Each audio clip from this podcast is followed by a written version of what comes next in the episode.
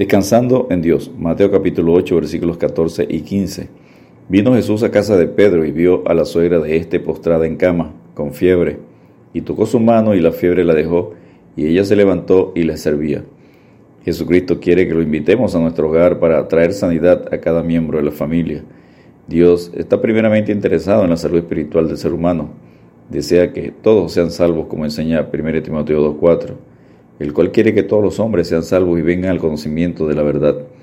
Hay muchas personas enfermas, espirituales físicamente, pero el Señor está dispuesto a sanarlos a todos, como hizo en Mateo 8, versículos 16 al 17. Y cuando llegó la noche, trajeron a él muchos endemoniados, y con la palabra echó fuera a los demonios, y sanó a todos los enfermos para que se cumpliese lo dicho por el profeta Isaías cuando dijo, Él mismo tomó nuestras enfermedades y llevó nuestras dolencias, en Isaías 53 versículos 4 y 5. Punto número 1. Identificando la enfermedad. Un padre sabio edificará su hogar vigilando constantemente el estado del cuerpo y del alma de cada uno de los miembros de la familia y buscando la ayuda de Dios para que reciban sanidad, como enseña Jeremías 33:6.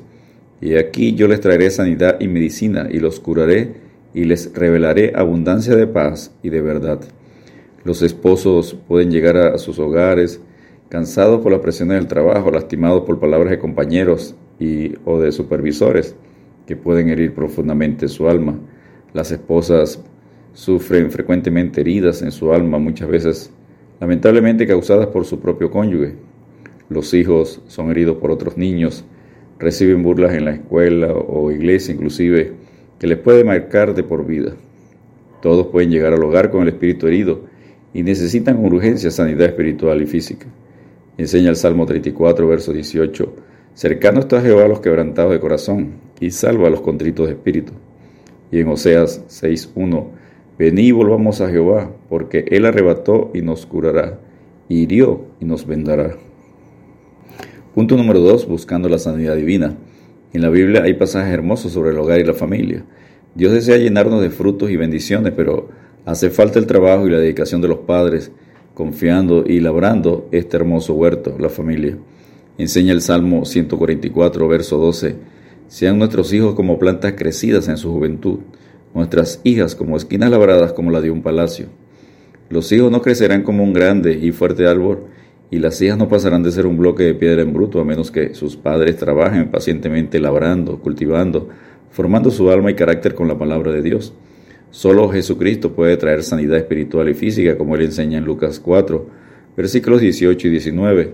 El Espíritu del Señor está sobre mí, por cuanto me ha ungido para dar buenas nuevas a los pobres, me ha enviado a sanar a los quebrantados de corazón, a pregonar libertad a los cautivos y vista a los ciegos, a poner en libertad a los oprimidos, a predicar el año agradable del Señor.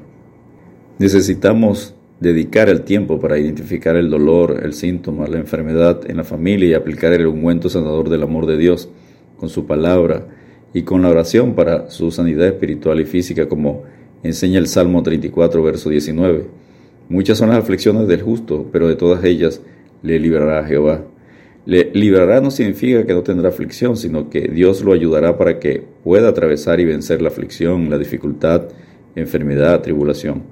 Dios también sana a través de la iglesia, como enseña Santiago capítulo 5, versículos 14 y 15.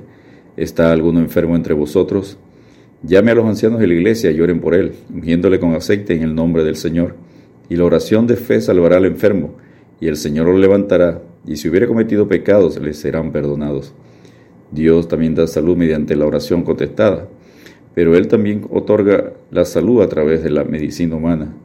Por lo tanto, también es recomendable asistir a un médico y buscar la salud mediante su ayuda. Enseña Job capítulo 5, verso 18, porque Él, Dios, es quien hace la llaga y Él la vendará, Él hiere y sus manos curan. En la voluntad soberana de Dios, unos creyentes sanan y otros no, partiendo a las moradas eternas como enseña Isaías 57.1. Perece el justo y no hay quien piense en ello, y los piadosos mueren y no hay quien entienda que delante de la aflicción es quitado el justo. Punto número 3. Agradecidos a Dios por su sanidad. Dios desea que nuestros hogares sean sanos y fuertes. Cuando el Señor nos sana podemos levantarnos y no solo seguirle, sino también dar gracias, adorar y servir a Dios como lo hizo la suegra de Simón, Pedro, en Mateo 8:15.